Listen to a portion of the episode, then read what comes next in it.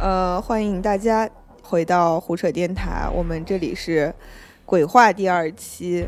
第一期是什么时候呢？请大家翻一翻我们之前的播放列表啊，有二十世纪二十八十年代左右，的有我们那个没有人比他更了解鬼的，呃，鬼故事大师张博文儿啊亲亲历者，对，嗯嗯、今天呢，我们先来一轮自我介绍吧。今天呃，参与这个话题的同学们有点多，我们纷纷带来了自己近期的一些嗯，怎么说奇怪的、难以解释的经历，然后我们也征集了一些好朋友的故事。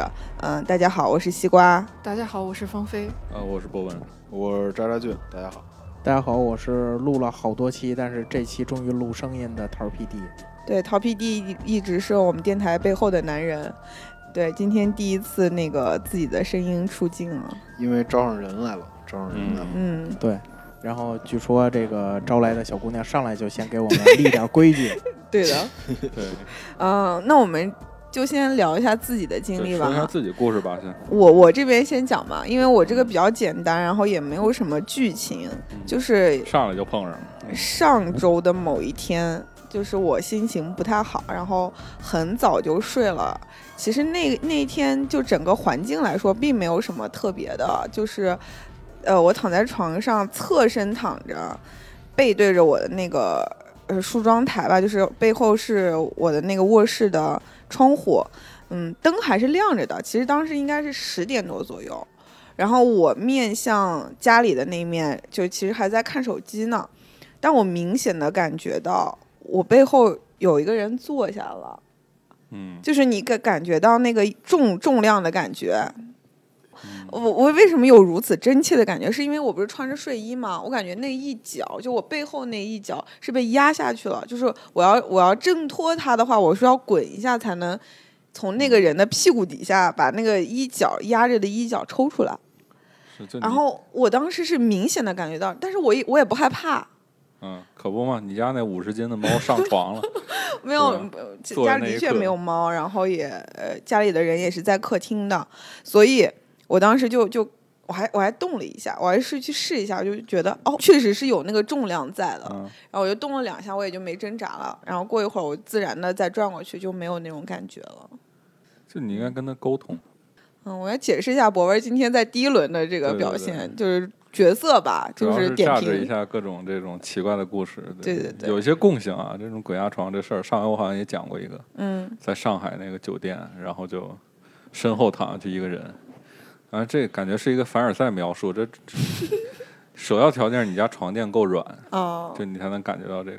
其次条件就是，就你家得有个床。对你家得有有这种东西，这非常常见。好，下一个故事，嗯，来，啊、我这个故事也比较简单，发生在我小学我六年级的时候。那个时候我自己一个人住一个一百平米的房子，呃 又是一个经典的凡尔赛表达啊！不是是真的，就是我我爸我妈那个时候经常同时出差，然后所以就是嗯我只有我一个人住。首先就非常恐怖，结果那天正在放那个时候正在放暑假，呃，星空卫视我们可以收到，然后星空卫视我记得那天放了一个日本恐怖片叫《地切草》，嗯，就非常吓人，然后就是日式的那种。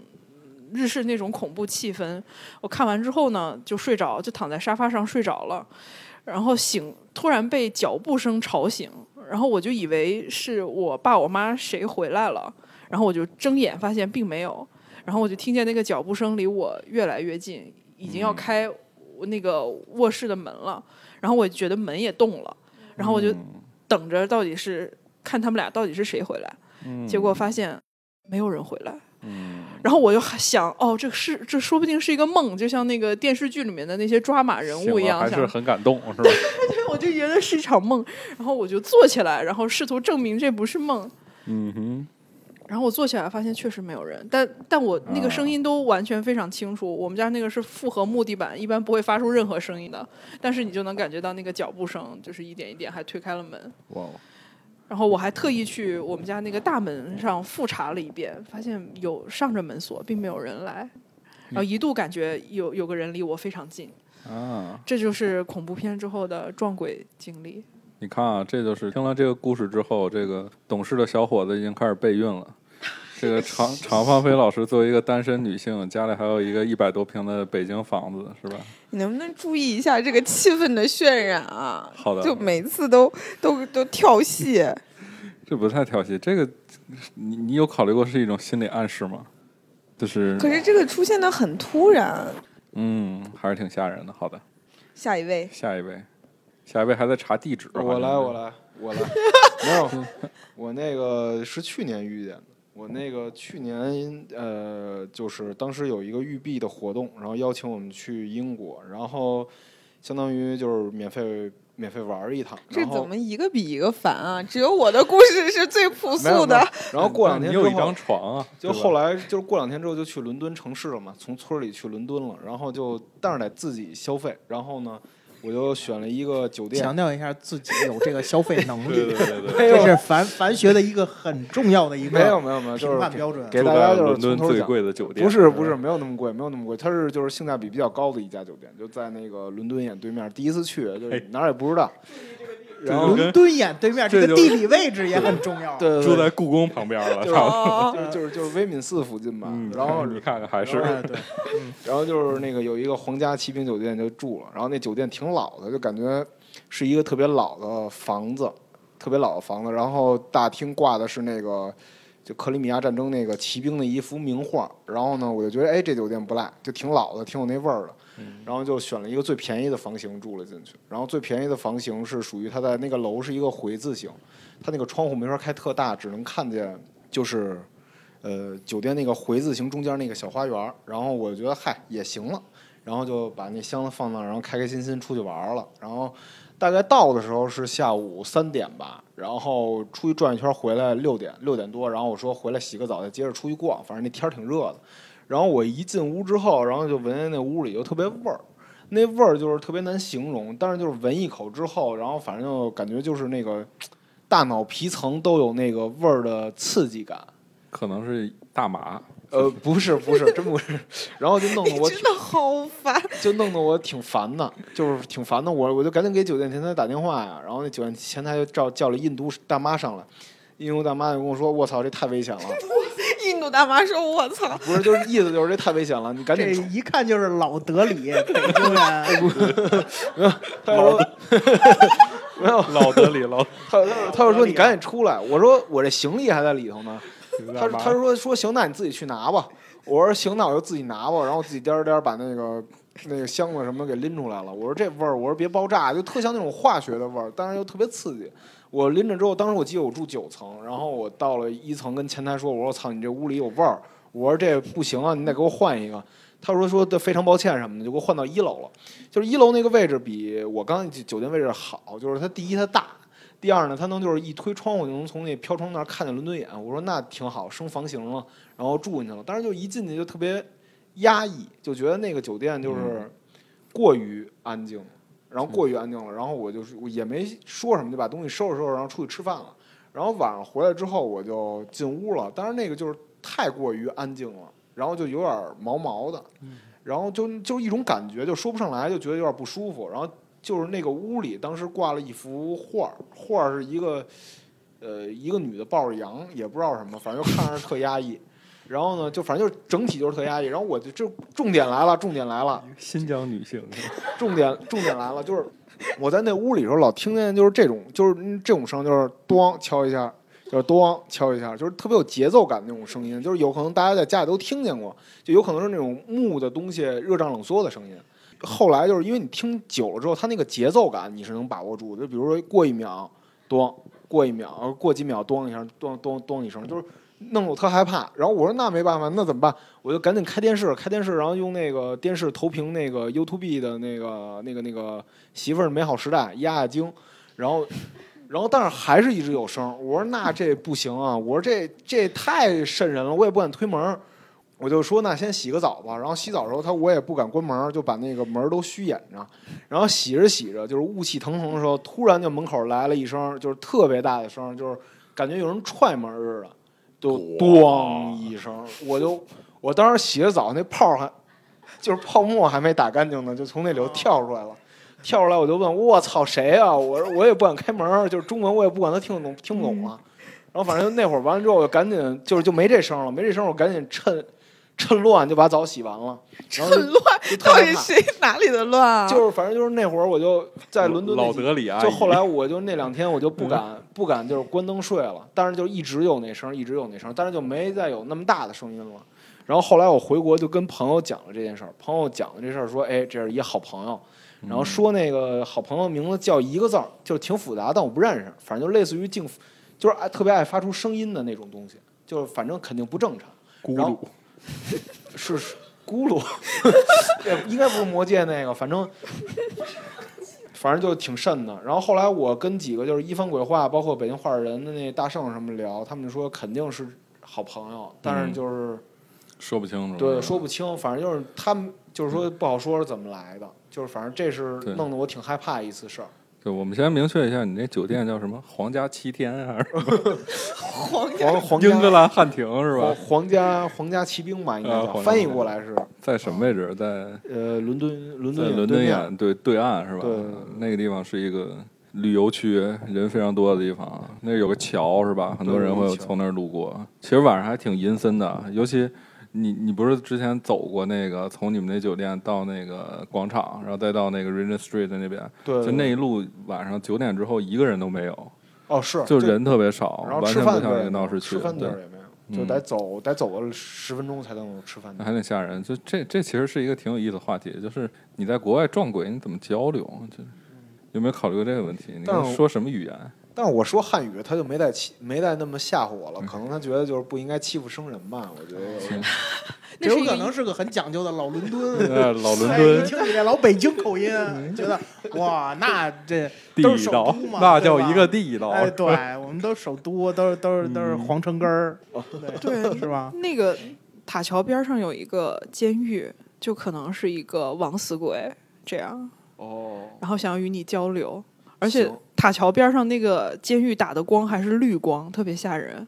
哦，不知道你有走到那儿吗？我就走过一次，就再也不敢走了，因为那条路就是感觉就是感觉是随就是割喉像，随时有人割我。对，就完全完全没有人，然后晚上时候根本就不像市中心的闹市区，特别吓人那个地方。然后我们下一个故事好，RPD，这个我这为了这次活动呢，我准备了三个故事，三个我嗯，这个两短一长。嗯你们先说你那个字然后我先说，我我先说两个短的啊，嗯，两个短的，这个第一个就是虽然短，但是真的把我吓得真是非常够呛够呛的。就是第一个短的故事呢，就是在大概两到三年前，嗯，我们那边儿就是像我们平谷是一个就是没有那么繁学的地方，没有什么伦敦眼呀，没有什么这那个。平平谷眼、桃眼儿，好不容易，好不容易盖了一个很高层的这么一个带双层地库的这么一个商场，嗯，顶层呢有一个电影院，然后我们跟朋友一块儿去这个电影院去看电影，大概那个电影开场已经是十点多了，然后结束的时候就应该是小一点，然后那个当时呃就是这个商场的这种直梯，呃只有一个开着，就是扶梯就已经全没了。嗯，他们呢，其他人我们平谷特别小啊，大部分都是住在这个附近，所以呢，他们基本上就是坐直梯到一层，然后就下去了，只剩我一个人到了 B 二，开回开车回到自己城堡，啊。除了城堡之外，大概路径就是他说这样啊。嗯，然后下到 B 二之后，当时那个我印象非常深刻，它的 B 二的停车库和 B 一完全不一样。B 一是那种灯光大巨亮，然后那种看着非常现代的停车库，然后 B 二呢是那种昏黄的灯，然后地面还都是水泥地面的这种这这这种停车库。然后当时只有我一个人从电梯里走出来，嗯，然后往车那个方向走，而且停车场还巨大，琢磨自己该开哪个车走呢，是吧？这个对，然后呃，然后我就我就走出来之后，只有我的呼吸、脚步声音，然后走着走着走着，突然之间，我听到非常非常清晰的一个声音叫我的名字。叫叫什么呀？国王。国王，要要要是是叫国王，要是叫国王，那就应该是张博文儿。啊从开着他那 M 二，嗡嗡嗡，然后这我我应该根本就不害怕，但确实是叫的我本名，然后嗯叫的特别清晰，是一个嗯，听起来像是一个中年男人的声音。嗯，然后你回头了吗我？环顾了一下，并没有人。然后我就已经，他当就叫了一声，对，就那一声，然后瞬息之后过去了，但是非常清晰有力。嗯然后我就就那个状态，你们要知道是什么，就是可能他们说，哎，那个你答没答应啊？嗯嗯，我跟你说，那个时候你要还能张起嘴来，那我那我就是佩服你够胆儿大。我已经，我别说张嘴了啊，就是我我就我就吓得啊，我已经我已经是不知道怎么，当时是不知道怎么去的车旁边，然后就往口袋去摸车钥匙，嗯。揣口袋摸车钥匙摸了半天，然后摸摸完之后上了车，把车门关上之后，车里边那个灯一灭，然后我觉得我觉得我自己特别安全，然后我在那儿大概停了大概十五分钟，你还敢在那儿停呢？对，然后他看了一眼后视镜，后视镜的后排有一双眼睛，我如果如果我当时看，也许会有，但是我没敢看，我只敢看看，我只敢盯着前面，前面那个车灯已经打亮了，就在这个车就在那儿启动着，然后我没有动，这十五分钟之内，车库里面有没有任何人？没有。就因为当时你想电影散场之后跟我一块儿下电梯，那个就只有我一个人了，那比我晚来的那还会是谁呢？嗯，对吧嗯我觉得这是一特好的那个汽车软文广告的结尾。对。嗯首然后先，首先你看的是什么电影？开的是什么车？其实你意思是那个车的智能系统是车在叫它是哎，吗？对，是车在告诉我，哎，我在这儿呢啊，哎，对，嗯智能找车系统。哎对这种事儿，感觉就太瘆人了。然后就是后来我就是自己开着车慢慢慢慢出去了，到了家之后就是那一宿都不敢睡觉。嗯，然后后来我也跟别人交流过，就是他们说要么有亲身经历，要么是听别人说，就这个叫名字这事儿，嗯，其实是一个非常非常非常普遍的这种灵异现象，就是特别容易撞到的。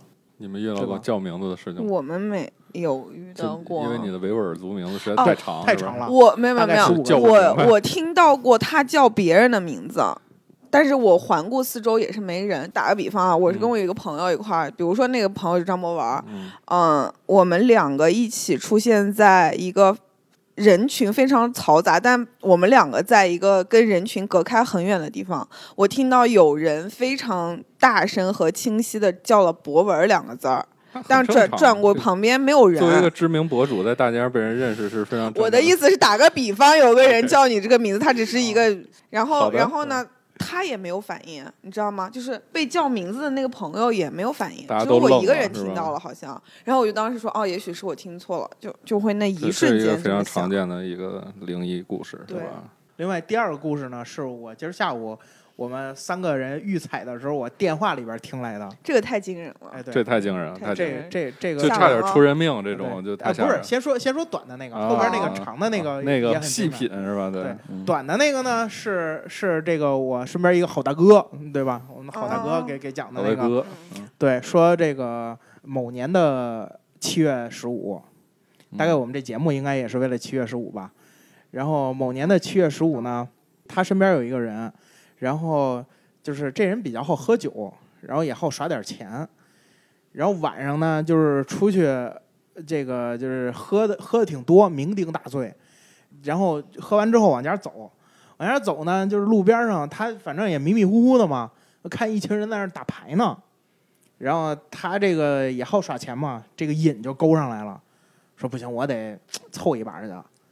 然后他就是掏钱在地上一蹲，然后跟人家就玩起来，据说还赢了，哎，据说还赢了。嗯然后这个他就在那儿打着打着，但是时间应该已经很晚了，他媳妇儿就出来找他，说这人怎么还不回家呀？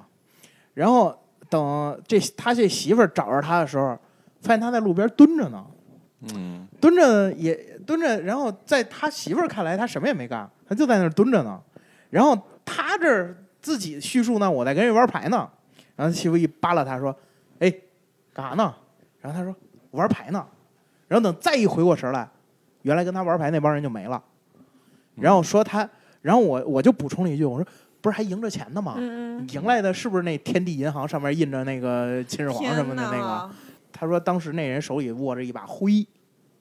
嗯，然后据说这是他和他媳妇儿都能佐证的一件真事儿。嗯，我这挺瘆人的。然后这大概也是我也是听过了很多不同地方有不同版本，在，这个鬼节，包括清明节嗯晚上容易遇到这事儿。这这故事就非常合理。你看桃儿 PD 他的好大哥陶渊明是吧？对，这个陶渊明，哎，陶渊明大概率也是这个撞鬼了对，撞撞上这么一件事儿了。为什么后来都找不回去了？都是桃子辈儿的。对，嗯都是桃子辈儿的。然后就该说那个长的了啊，那个长的那个故事嗯，是我听过的，或者说今儿个我讲出来的最全方位、立体的这么一个故事。而且陶 PD 是亲历者，对嗯，给他吓完了。给他吓完，了。是我小时候的梦魇啊，嗯因为我我们我这个当时是这个亲历者，就是这事儿发生在他身上这人，以及旁观者，以及他们当时给我的转述，我们从三个角度都能还原这件事儿。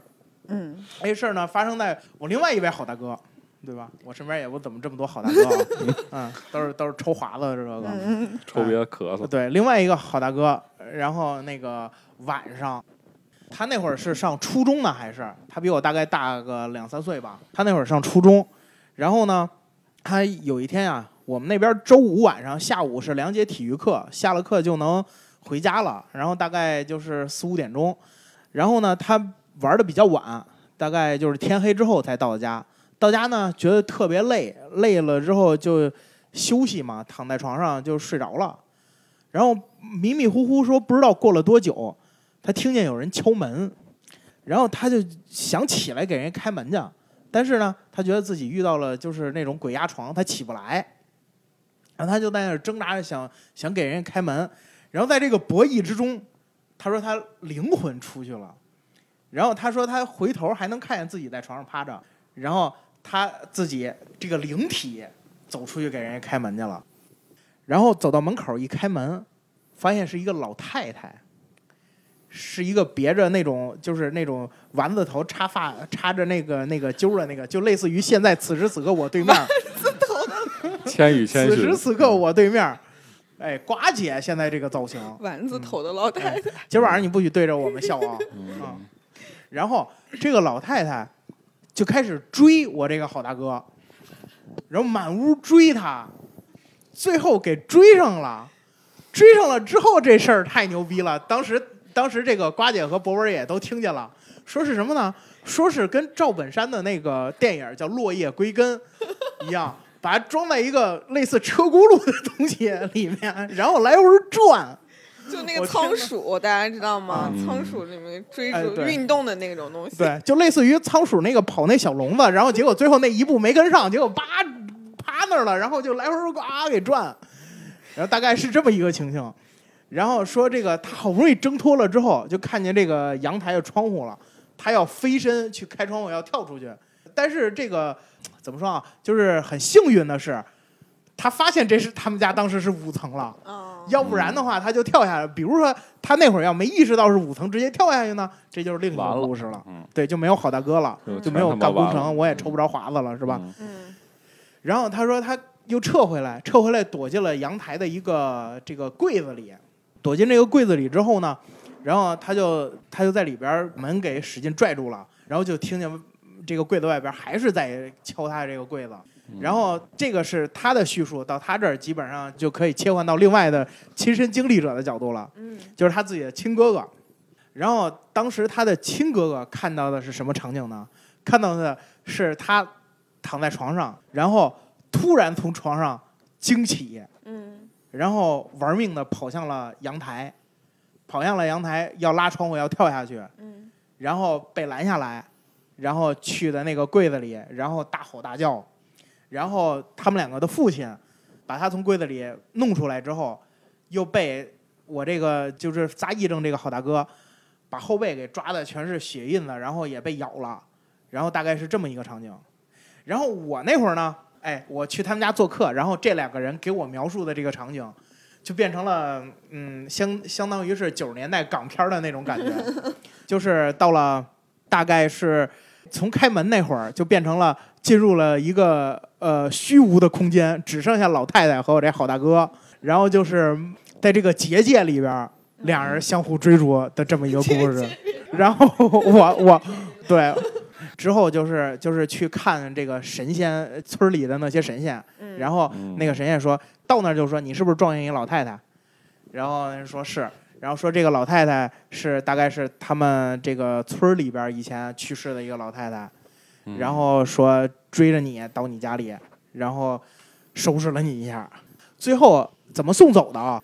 这个拿红纸剪成小人儿，然后送到那个家里，然后给烧着了，烧成灰，然后和着水喝下去，然后这事儿就过去了。这容易拉稀。嗯，对，就没有犯急性肠胃炎这事儿还是挺挺合。嗯，这这很奇怪的是，就是好多故事都是那种你一找到大仙，就是你还没开口呢，他贼贫，先叭叭说，你是不是撞我上谁感觉你谁谁了？已经那个差不多了。对可以可以可以可以来一下是吧？对嗯，仙儿化了。分享一下我们这个投稿故事啊，也是嗯今天下午刚刚找到一个故事，稍微有点凡尔赛，但是确实还是挺真实。你那个也太凡尔赛了，大家等会儿有没有一百平米凡尔赛对？对对，然后来开始啊。小的时候，我妈买了一套房子，算是当时的新户型吧。本来买的时候我们算是第一家搬进去的，但是不知道是风水问题还是户型问题，后来就发生了一系列诡异的事情，至今想起来还毛骨悚然。房子刚买了没多久，我妈有个朋友带着小孩来家里玩儿，小孩当时就几岁吧，后来就在主卧，也就是我妈睡的房间床上一直蹦蹦跳跳。回家后没几天，小孩就不小心淹死在了小区的那种花园水池里。我妈的朋友伤心了很久。奇怪的是，后来我妈晚上睡觉就老感觉有人在床上蹦蹦跳跳。我记得小学一二年级的时候，有一次我一个人在这个房间里看电视，我妈出去找朋友了。结果我看电视的时候，一个电视台本来是放着新闻的，突然开始雪花一闪，白茫茫的雪花中出现了一张鬼脸。具体什么样子我忘记了，但在我的记忆里就特别可怕。后来我赶紧调台了，再过几分钟再调回来就没了。呃，朋友说当时可能是放电影，但是国内电视台电影什么时候允许放鬼片了？细思极恐。然后是初中的时候，有一次我姐和还有我表哥都在家里，我们仨住的是次卧，我妈睡的是主卧。晚上突然厨房里有那种风吹进来的呼呼声，而且有碗碰撞的声音。我和我姐当时比较胆小，就鼓动我表哥去看。后来我表哥在前面，我俩在后面。去到厨房之后，发现所有窗户都是关着的，根本不可能有风。于是我们仨就回房间继续睡觉了。没过多久，我妈大叫着跑进我们的房间，说有人从床底下伸手在拖她脚，她是醒着的。结果一开灯，什么都没有。后来还有一次，我在家睡觉被鬼压床了。这些事情本来我以为是因为我是小孩子，我妈是女人，所以阳气不重。后来我们一个叔叔帮我们看房子，当过兵的，半夜梦到被人骑在身上掐脖子，死活都不愿意给我们家再看孩子，不是再看房子了。于是乎，我们下定决心，还是把房子给卖了。虽然后来涨了不少。重点是在涨了不少这儿是吧？对对对，这主要是这个是一个他们觉得很奇怪的房间。我感觉你这朋友文笔好好啊。对对对，然后后来还有一个故事啊，就我在双井那儿还有一次特别恐怖，就在前几年，我陪朋友去看房子，哎，又是看房子，你你这都是中介朋友吧？当时是正午十二点多，大太阳，简直洋气的不能再洋气了。后来我们进了房子，坐电梯上去，结果莫名其妙电梯开始往下面降，降到了负二楼，我都惊呆了，没人按呀。电梯门一打开，你猜我们看到了什么？一堵墙。我当时跟我朋友就懵了，什么鬼？我有点近视，我还特意走近了去看，因为我内心觉得可能是个床垫什么电脑那一类。结果还没走近，电梯门就关上了，电梯就缓缓上升了，升到了我们之前按的十一楼。然后上升的过程中，我发现了更加恐怖的事情：负二楼的按键是被抠出来的，还能看到露出的电线。确实不知道刚才是谁摁的十二楼。后来到了十一楼，我们找到了房间，敲门敲半天都没有人开门，打电话也没人接。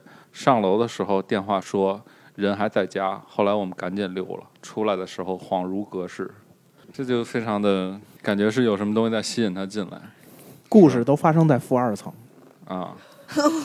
负二层是一个很很有趣的东西，然后我们会发现有很多共同点。对。然后这个人还讲了一个故事，就是你说他这个人叫什么博文吗？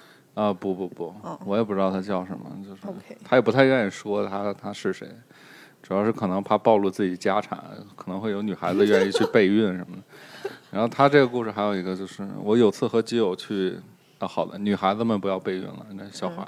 后来我们租了个小摩托，朋友搭着我，我们导航准备去当地的一个港口，结果导航导着导着就导到了一条小路，这条小路往山上开去。后来我觉得不对劲了。经过了一栋废弃的别墅，特别阴森恐怖。摩托突然不动了，山上有两个外国人开车，正从我们对向开过来。我们问上面还有路吗？他说没有，就原路返回了。我觉得有点毛，就说赶紧走。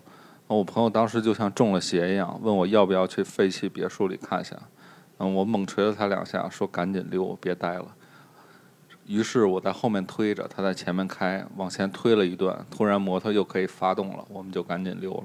对他们俩进去了吗？没有，就是哦他已经害怕了，因为哦他到那个别墅的时候，到门口时候，突然这摩托摩托已经动不了了哦，就已失去了动力，no power 了，还挺吓人，是吧？是然后这个哥们儿总结就是自己很容易这个遇上这种事情，而且当然，而且他这些故事里面有很多共性的东西。嗯，嗯，等会儿我们讲，可能讲完会发现有更多的共性。就都是就像陆丹那天说的，怎么都是北京人遇到鬼。后来我发现一个更集中的一个特点，啊就，叫博文的北京人更容易遇到鬼。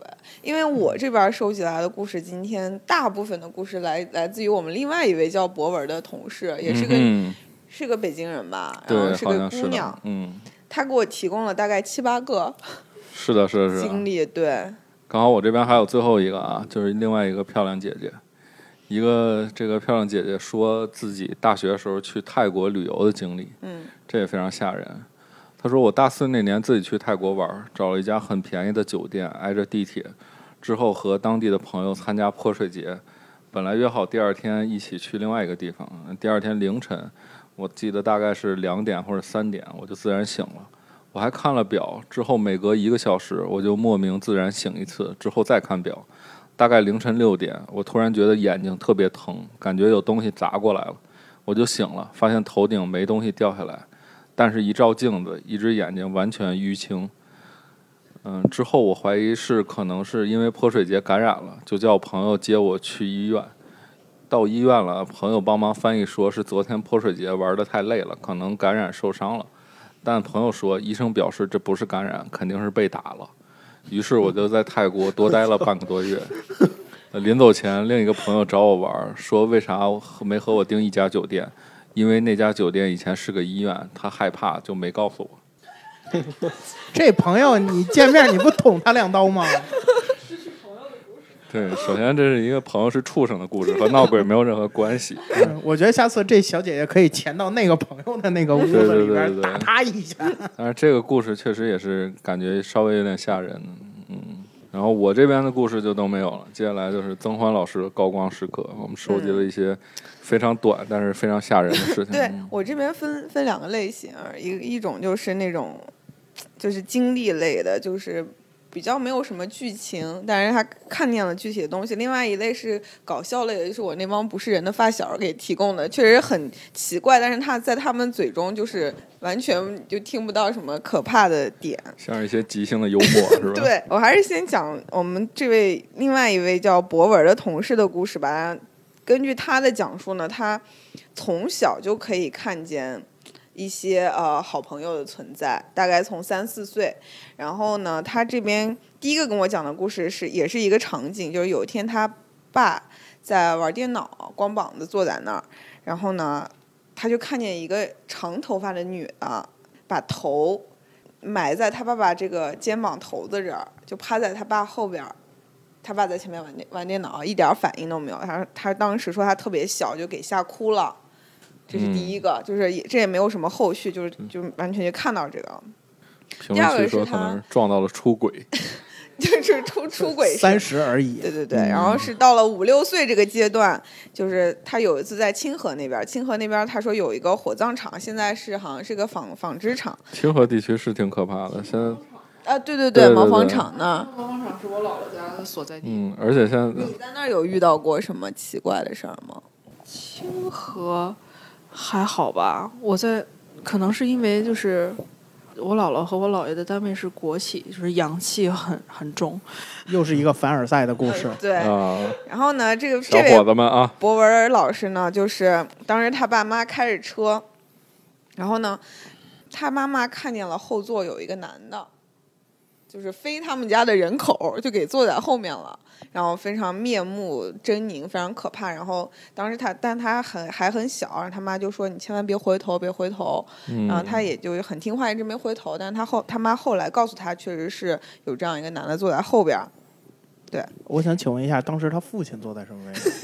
应该父亲脸都绿了。你你怀疑是他爸坐在后边是吗？不是我我我我就是因为主驾父亲副驾父亲不是很开心的样子。要要也有可能是他妈抱着他。对啊，有可能他妈抱着他。对，啊，后边拉了一普及一下这个交通知识啊。顺风车。对对对，为了安全起见，小孩子还是应还是不该坐安要抱着他，全座椅的因。为如果发生交通事故，你的孩子会飞出去。好烦啊！这 这一点儿这个气氛都没有。因为博文老师说呢，他经常看见就是一些比较可怕的画面，就是是那种你明明知道这个场景内不该有人，但他出现在那儿。他打了个比方，就是他经常能看见在马路中间站着一个人，就是川流 对川流不息的一条马路中间站着一个人，就是他也不太能确定那个到底是好朋友呢，还是一个呃精神有一些问题的人。对，然后还有一个经历就是。嗯，他在台湾交换的时候，有一次在宿舍边儿上，然后就看见那个，嗯，有一个男的正在床边就看着他。我觉得这个经历倒是蛮普遍的。我另外一个朋友给我讲述了一个差不多的，就是他也是在大学期间有一天睡觉，嗯，他感觉到自己是被鬼压床了。当时的感觉是自己非常清醒，但不能睁开眼睛。然后呢，嗯他就感觉有一个男人站在他的床边儿，正在看他的手机。他在他手机里面翻一些东西，然后他当时心里很害怕，就是那种非常清醒的害怕，就是说我们家为什么会进来陌生人？支付他所以他款已就到账，他就 特别想睁开眼睛，但他睁不开，然后他又又睡着，然后再惊醒，然后等他真正醒来之后，就是他每天睡觉都会把手机放在枕头边儿上嘛，但他等等他真正醒来之后，他发现那个手机在冰箱上面，哦，手机余额多了吗？你这好烦，没有那个时候应该还没有吧？就大学的时候，那个时候的手机应该还是什么诺基亚 之类的，我们的听我们的听众有很多零零后，呃这种是挺吓人，那就说明他可能手机做了些移位。嗯哦，我想到这个，我突然想起来一个事情，嗯就是我之前一直就想，我好像没什么别的事情，就是我我上周在我家，就我我我现在在家自己住嘛，然后就我回家之后习惯躺一会儿，我在我床上躺着，但是我不知道怎么回事儿，我等醒的时候发现是在我爸妈那个屋的床上，就是我大概一共也，我觉得我睡了特别长的时间。就是我，我以为我从晚上九点已经睡到后半夜的两点了，嗯其，实我醒的时候才过了十五分钟。然后你换了一个位置，对我，我在我爸妈家，我不是不是爸妈家，就是我在我爸妈那个卧室的床上，天呐，然后你就那个。我就很疑惑，就是我感觉我当时是做了一个什么梦，还是怎么走过去了对，走过去了，然后就还睡了很长时间什么的，还挺吓人的。我说这玩意儿，这你往前回忆一下，你是不是已经喝了二斤多白酒了？没有没有没有，确实很久没喝酒了，已经。对，因为还有一种解释，可能叫断片儿。但是就不太可能，因为我我很少会去我爸妈那屋，嗯，然后他们现在在那儿住，然后或者不在那儿住，我也不会去。然后就是我一般回家会到我床上躺一会儿，但是就天哪，这个太吓人了。还挺吓人，就很难界定是梦游还是有些其他的事情。嗯，我继续讲这个博文老师，另外一个博文老师啊，姑娘博文。嗯，他说有一次他出了非常严重的车祸，然后撞到了后脑，就是其实整个人是非常严重的一个状态，是昏迷的，就是在他爸妈的视角看他是昏迷的。然后呢，在他自己的那个意识里面，他梦他做梦了，就梦见自己在一个隧道里面爬，一直爬爬爬，爬到快到尽头的时候，他看到一张脸，然后那张脸是他奶奶的妈妈，然后他奶奶妈妈就伸手过来把他抓过去，然后看清了他的脸之后说了一句：“你怎么在这儿？不是你啊，抓错人了，你赶紧回去。然后他说，后来他们家人跟他说，他一共昏迷了可能有三天之久。然后呢，在他醒来之后，他一个远房的姑妈去世了。嗯，就是被抓大家，细品。就他嗯，奶奶在摇一个彩票什么的哎呀，抽奖，对，就恭喜这位幸运观众嗯，获得了死的这个奖励。还有一个是也有点神啊，就是他说他妈妈呢有一个朋友，就先开始呢是个东北人，一个女性的朋友，先她就开始就先开始就在东北地区生活。后来变成广东人了。呃，然后那个时候呢，就是在旁人的眼中，他是一个精神有点问题的人，就是经常会抽搐呀，或者走到大路、嗯就大马路上就突然开始发呆了。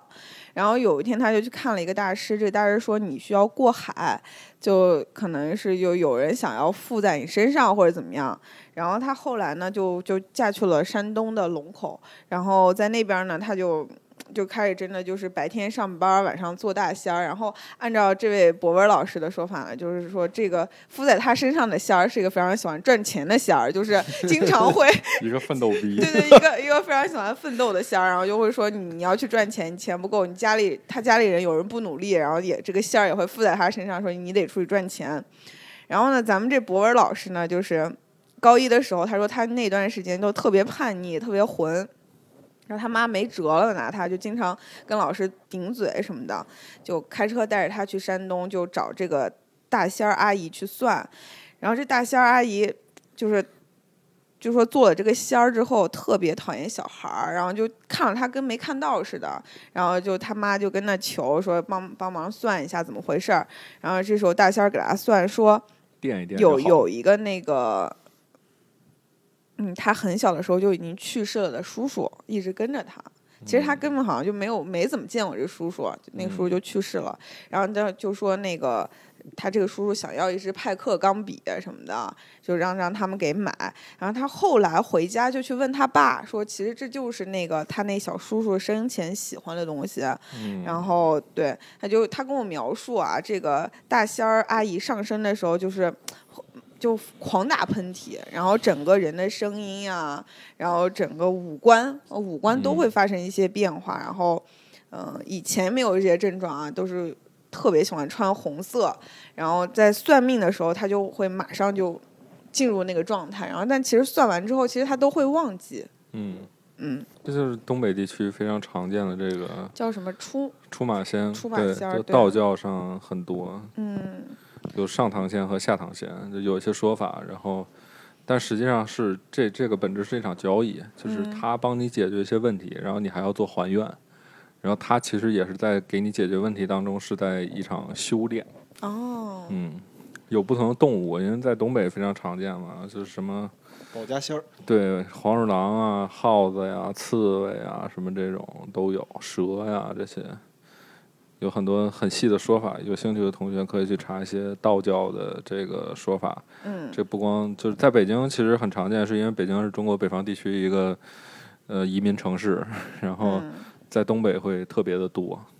萨满教，嗯然后他还讲了一个在山西的一个经历，他说山西有一些地方呢，就是，嗯，有个习惯是人死了，就是还是会土葬嘛，那个时候、嗯会埋在自己家的后院儿。然后他当时是去一个亲戚家吧，然后他还不太清楚这里面的一些讲究和传统，他就小孩儿就去上厕所，就绕到他们家后院儿去上了个厕所，结果他就可能惊动了这家的一位老太太。然后呢，就说这老太太后来就跟着他上了飞机回北京了。然后当时他是没有作为一个小孩，他没有这种感觉，他只是觉得在飞机上有一个老太太看着他，他没觉得这老太太是就 虚幻的是是人还是对什么好朋友之类的。然后，但是他回来之后呢，就整个人变得很倒霉。那那一个高中生能有多倒霉呢？也就是玩手机被这个手机被没收了呀，之类之类一些，但很多事儿就是叠在一起了嘛。然后觉得，他就回来跟他妈说了这这事儿然后他妈就说你可能是把人带回来了，然后他妈就就说当时就破口大骂，这有点像那个逃皮弟刚刚说那个二哥那个怎么化解的，就是可能要先骂一下，然后就就化解了这个事情。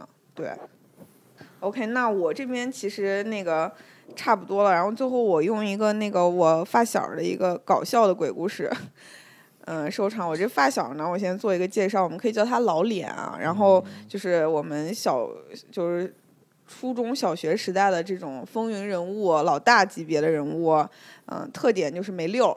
然后呢，有 有这个故事被他命名为地理地理课隔空扎爆足球的故事，就是因为他这个地位，把式，隔因空一 因为就是他平时作恶多端，就是基本上所有 班里发生了坏事儿都会赖在他头上。这事儿是怎么回事呢？就是那天在上地理课，他坐在位置上，他在空中就在那玩圆规，就是就就这么转那圆规。这个时候呢，放在教室一角，那那足球放那块儿已经可能有几年一年了吧，突然爆了，爆炸了。然后这时候全班人回头，就看见他一人在那儿耍圆规呢。然后最后他说，最后我给班里赔了一个足球，虽然也不是我扎爆的，但是你手握作案工具，对，哎然后他说莫名其妙给班里赔了一个足球，对，嗯，我这边就是这样，是一个非常惨痛的经济损失，嗯，为国家创造一些 GDP。还有谁有故事啊？哦，有一个录音的老师，我发现这个录音老师从我开始都很爱插嘴啊。对对对对对，就我这故事也是。就是听来的，是我当时考研的一个老师讲的。然后，因为我那个老师，就我在天津考研嘛，然后她，她老公是在故宫上班，就她每天是从天津坐城际，然后到北京上故宫上班，因为故宫上班特别晚。然后她就是在那个什么党史馆，类似于什么馆里边工作。然后呢，呃，然后就他们有一天那个电线坏了，他们那个馆电线坏了，然后找那个工人来修。呃，修到就是他默默他在那个他上了那个管子，就等于房顶，然后磨磨唧唧的一天就没修完，修到下午两三点的时候，然后就是那个嗯，他们领导就说就今天就别修了，就第二天再来，反正也不着急。然后但是他们就就磨磨唧唧的，然后就是到四五点的时候都还没有走，但是他们那个管在特别深的地方，走出去要花半个小时得。然后他们就可能第一次就是来故宫那个楼顶上，他们也挺高兴的，就是不走，就磨磨唧唧的。然后出去的时候已经快五点多了吧？他们好像有有讲说这个到几点钟那个阳气最弱还是几点五点之后就不能去了，五点之后就不能在了，故宫就不能有人。哦，然后对，反正他就是他出去以后已经过了那个点儿了，然后发现钥匙没拿，然后他就非要进去拿，然后那个门口那大爷就跟他说别去了，就看门儿的。哦，而且那个老师说，据说这个，据说他们那个门卫都是看过八字的，哦，就说是必须是极阴极阳的才能在那儿看门儿。嗯然后那个，然后大爷就跟他说别去了，然后他不听，他非去，他说他跑着去，很快就回来。然后确实跑着进去，跑着出来。然后那大爷就说，呃，跑出来以后就看他，觉得他特别的累，就是特别喘，特别累，就不是一般的累。然后那大爷当即就拿那个茶水给他泼了一脸，然后问他你醒了吗？好点儿吗？然后他说、哦醒了。然后大爷就跟他说说你出门到几环都不要回头，呃，就是说哦啊，然后，然后那个人，结果第二天，然后不是继续来修嘛，然后就没有这个人来了，然后他们还打趣道说，哎，这人怎么没来？是不是昨天给吓尿了？嗯然后结果他们说，嗯，那个人昨天出了几环，三环还是就在三环以里，就很近、很中心的地方，然后就不信邪，就非故意的说，哎，你不让我回，我就要这样。嗯然后结果就三环以里给撞死了，但是无从考证啊，不知道是真的假的，我觉得还挺神的。就是天呐，危险驾驶，就告诉大家要听人劝，你知道吗？这他故宫确总是不听实很吓人人劝，而且你说二三环那么那么，感觉车也多吧？那个点儿五六点嗯那个点儿，是嗯，是这样。故宫是很吓人。我我好像上期讲过故宫故事吧，还是没有？还是跟你说过那个事？哪个故事？啊，就是故宫说为什么晚上派出所不需要巡逻，啊，就是不能不需要巡逻，故宫派出所是不需要巡逻的。嗯然后之前还出过那种，呃，里面文物离奇丢失的事情，就是零几年出过一个珍宝馆的一些展品被盗的事情。嗯呃，当时后来这在我们这种社会主义国家，一定是需要这种。呃，有一个解释嘛，就是有人嗯认罪怎么样？最后就逮了一个人，逮了一个人呢，这个人认罪了，说自己是怎么作案的，说是那个藏在了一个什么厕所里面，然后晚上出来爬墙爬到上面之后跳到了树上，然后下来跑的。嗯，是，但是实际上这事儿是根本不可能的，就是因为故宫那个墙首先很高，你就爬不上，爬不出去。呃，另外那个树离那个墙，就是故宫外面的树离故宫外墙是非常远的，大概有个五六米左右。那你就想吧，而且那个树一定是比那个墙高的，就很难跳过去，不可能跳过去。然后就只是找了个人顶罪。当时我听人说给了一个解释，就是实际上是里面有一些人就是觉得我操，哎，我的东西又回来了，我要把它拿走、拿回去，然后就没了。但是最后搜的时候，确实是在那个认罪的那个人的包里搜到了一些东西，但是不全。那这事儿就也不全呗，对也没有完全追回那些赃物。嗯，当时不是故宫就很乱，就很多年都有丢东西的这种事情，也不好解释。就是确实是一个非常阴暗的这种场所，然后派出所人也不那什么，不用巡逻之类的。哎，我那个老师还说，就说她当时去那个故宫等她老公的时候，就跟那个门卫聊天儿，然后大爷说半夜那个说问他无不无聊，他说不无聊，可热闹了。嗯，对，太吓人，这还是挺吓人的，挺吓人的。呃，首先我补充两句啊，就是呃，刚才这个发言这个小姑娘呢，曾经就强调说，怎么就你们北京人遇到这么多事儿？但事实上，你们那老师是北京人吗？真的，真的，真的，哎，这个我要跟你们说，这个真的，这个老师他太神了。他他是满族人，他还真是他他祖上就是北京的，他是满族，而且他还是 他还是据据他所说，他还是什么叶赫那拉氏，就是当时是被逐出北京，然后去的天津，然后他姓尹，为什么姓尹？就是那个因为那个那字去了半边，就是它变成了尹，就那个乙，你嗯，知道吧？哦哦哦然后他他还真是个北京的。她老公是不是北京的不知道了。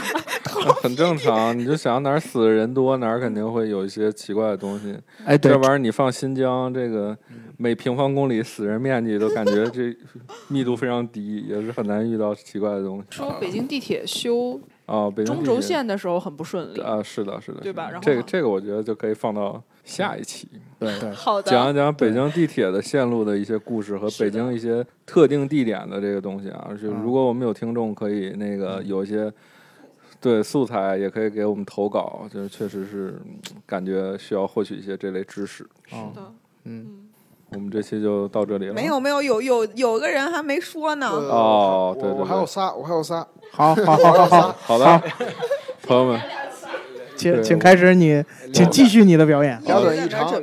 这是一个返返场，朋友们，这是一个返场。来来一个返场，嗯，一一个一个是在那个丰台，丰台有一地儿叫明春院，原来我跟那儿学画画，然后当时我们是一寄宿的情况，然后有一天晚上，然后就是因为寄宿它是上下铺嘛，然后就是，呃，就是那种传统宿舍，然后有一天晚上，然后我睡觉，我上床是一个哥们儿，那哥们儿不抽烟，然后我跟那儿睡着睡着睡着，然后就翻过去冲墙睡了。然后就突然半夜的时候，我也不知道我当时是睡着了还是迷糊的状态，然后那男孩就下来了，就感觉那男孩下来了，就是就是我虽然没回头看，但我感觉就是一黑影，然后在我后面，就是但是是他的声音说你借我个火，然后我当时说，我我就回了他一句，我说我没火，但其实我有，但是我就当时死活不敢转身，然后第二天早上我就问那哥们儿说你大半夜，我说你大半夜管我借火干嘛？他说我没下来，然后就挺后怕的，后来就不再也不敢住那宿舍了。非常真切嘛。他问你那句话，对对，对，就我很确定，他问我你借我个火，他说借个火，借个火，问了两遍。还有一个是，嗯还是我出去玩儿，去呃去去西藏，去西藏，然后你去哪儿都，你是不是就没没离开过？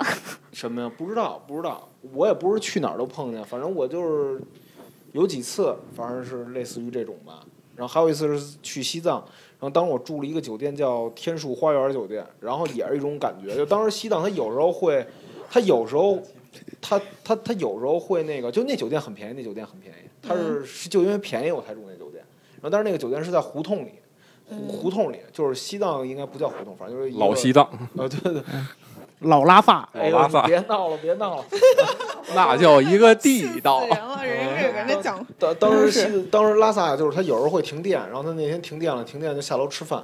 吃饭的时候，然后我也是一种感觉，就是出门之后，他有一个把角，把角那儿的时候就感觉有一人穿，有一女穿着那个西藏族的传统服饰往外看，然后那个外面是那个西藏有一个小山包吧，嗯，然后我当时就是觉得，哎，我说这儿怎么突然有一人啊？然后但是我也是一种感觉，就感觉这人我们不是人，或者就不敢看，然后我赶紧颠儿颠从楼梯上下去了，然后就反正就这两个印象就是我挺深的。问你要盘吗？